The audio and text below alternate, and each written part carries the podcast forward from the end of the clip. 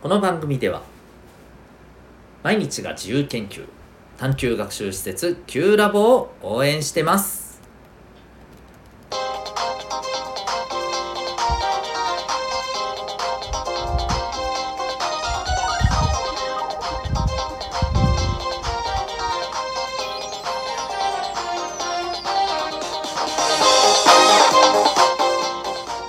小中高生の皆さん日々行動してますか？あなたの才能と思いを唯一無二の能力へ。親子キャリア教育コーチのデトさんでございます。小中高生の今と未来を応援するラジオ君 The Next。今日のテーマはですね、えー人生の困難に立ち向かう。という、はい、すごいちょっとかっこいい感じでお送りいたします。これあのただねえっ、と僕が言ったことじゃないんですよ。あれ逃げるんかいって感じですね。はいこれ実はですねえっ、とテイラー・スウィフトさんご存知ですかね？はいもう世界的にも有名な、えー歌手アーティストの方ですよね。まあいろいろ活動をねされてらっしゃいますけれど他にもね、うんえー彼女がですねあの実は、大学生の卒業生に向けたスピーチで実は話された内容の中でね出てる、えー言葉なんですね。で今日の内容って前回前々回のお話の、まあ、ちょっと補足的な感じになるのかなと思ってます。あの前回前々回詳しくは聞いていただけたらと思うんですけど、えっ、と、えーまあ、人生においていろんな選択選ぶっていうことに私たちは迫られますよね。うん、でその時にね、え何をどういう基準で選んだ方がいいのか。そして選んだ後、まあ、どんな風に行動していった方がいいのか。こういったことをね前回と前回前々回でお話をしたわけですけども今日は、えーまあ、そこの話にちょっとね最後に少し付け加えというか、はい。まあ、これもあのぜひ、えー伝えてた方がいいかなと思ったので、はい、お話をしていきたいと思っています。まあそれがですね、はい、あの今日のテーマにもなるんですけども、えーそしてこのテイラー・スウィフトさんがね、えーニューヨーク大学でのねこの卒業生卒業式に、まああのねえー登壇して、えーゲストの、まあ、スピーカーとしてね登壇して、え卒業する皆さんに向けて、まあ、あのメッセージをね、えお話しされたと。いうことで、まあ、その中でね、まあ、いろんな話がねいっぱいあってすごくねあの皆さんにとって学びになることたくさん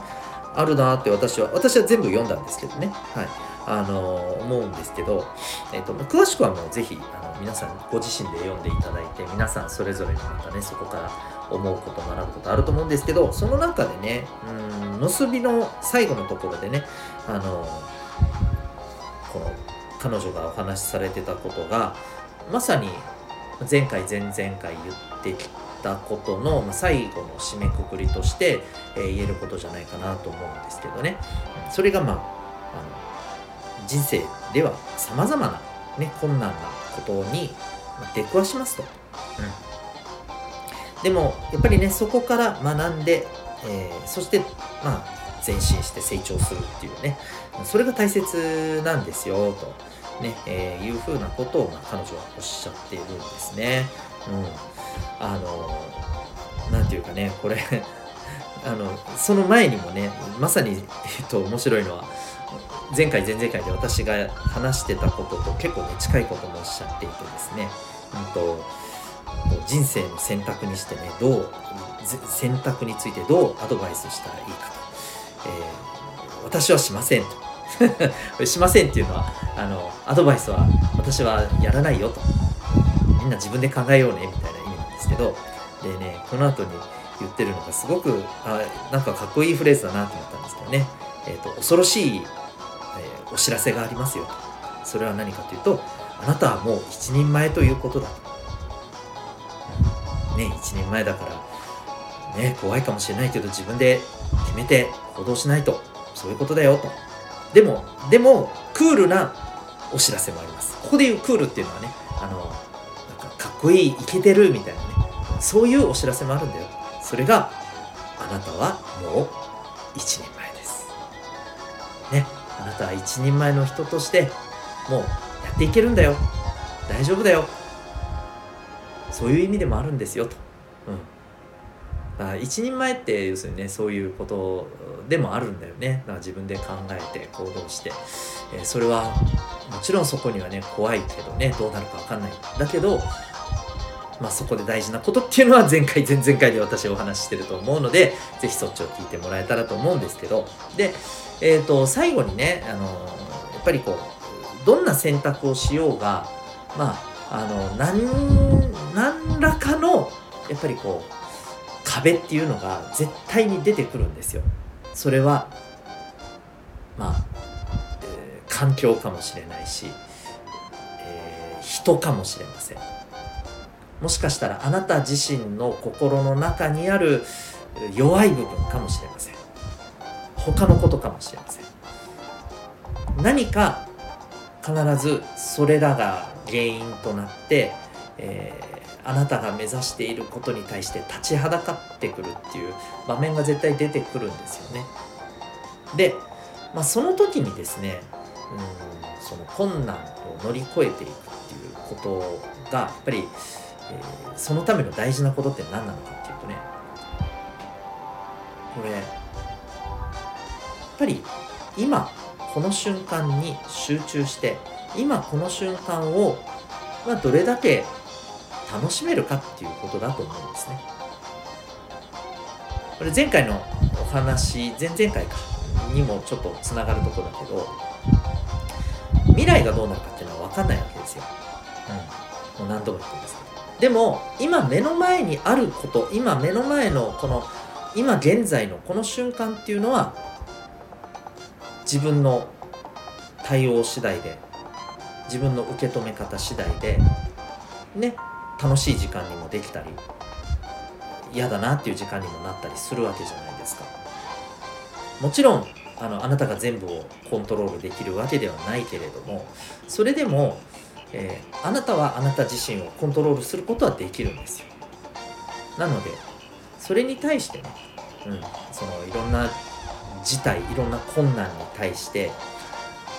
どう向き合って自分がどうそれを受け止めてその時間っていうのをどう過ごしていくかっていうのはあなたが選べるんですよね。うん、なので、えー、それが例えばどんなことであっても「はあっていうふうに受け止めて、えー、しまうことしかできないのかそれともへえ面白いへえそうなんだへえそうきたかほうほうほうじゃあどうしようかなっていうふうにねあの「ドラゴンボール」の孫悟空じゃないですけど常になんかワクワクしてきたぞみたいな風に受け止められるのがやっぱりこうすごいあの大きな力だと思うんですよね。まあ、ぶっちゃけそれがあればですね結果がどうなるかなんてもうどうでもいいと思うんですよ極端な話言うと。うん、本当どうでもよくて、えー、それ自体が楽しい。うん、だって皆さんあのそういうのってありません？今あの今の皆さんにとってそれぞれこれを聞いてる皆さん一人一人にとってもうこれをやってるだけで楽しみみたいなことってあったりしません？まあ、もしかしたら、えー、そんなの今ないけどなって思うかもしれませんけど、うん、私はすごいあるんですよ。例えばね、えーと、本を読んでるそれも好きな本を読んでる時なんかこの読んでる時間自体が楽しいですよね。あとはやっぱりこう自分がすごくハマっているまあこれも本じゃないんですけどね、えー、漫画とかアニメとか、うん、あるいはそういう映画とかね、うん、舞台とかそれを見て楽しんでる瞬間っていうのはもうそれ自体が楽しい。それを何のためにやってるかとかじゃないんですよ。じゃなくてそれをやること自体が目的だからです。それ自体が楽しい。からそういうふうにあのなれたら一番最強なんですよ。ねなので、えー、今この瞬間に集中して楽しめること。まあそれがすごくねやっぱり大事だなっていうことは頭に入れてた方がいいと思います。えー、それができたらですねもう選択に迷うっていうこともないでしょうし何を選択しようが楽しいでしょうし、えー、選択した先にどんな結果があったとしても楽しいと思うんですよ。何をやっても楽しいしかない、まあこれは究極系ですよね、うん、いや言うけどさそんな風になったらそれは苦労せんよってね思いますよね。そう苦労しませんよね。だから人間なんですけどね。はい。でもこれにねやっぱ近づいていくことはできると思います。今をどう楽しむかどう味わうか。これはね、えー、いろんなコツがあると思いますけど私もそれを本当にあの完全に解明してるわけではもちろんありません。というかそんなのが完全に解明できたらすごいなと思いますけどね。でもそのためのコツっていうのは近づくためのコツっていうのはあると思ってます。なのでこの辺はね是非、えー、共にね勉強しながら学びながら、はい、自分の時間っていうのを自分の人生っていうのをより望ましく自分の望んだ生き方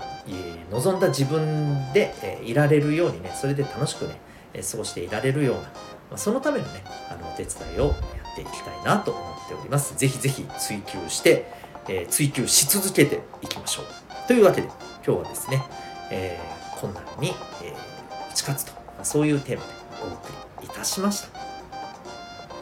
最後にお知らせでございます。え私、デトさんが運営しております小中高生のためのオンラインのコミュニティ民学というものがあります。え Zoom と Discord この2つのアプリを使って、えスマホからでももちろんパソコンからでも参加できるオンラインのコミュニティです、えー、ご褒美があって頑張った分、えー、ねあのそう得るものがある、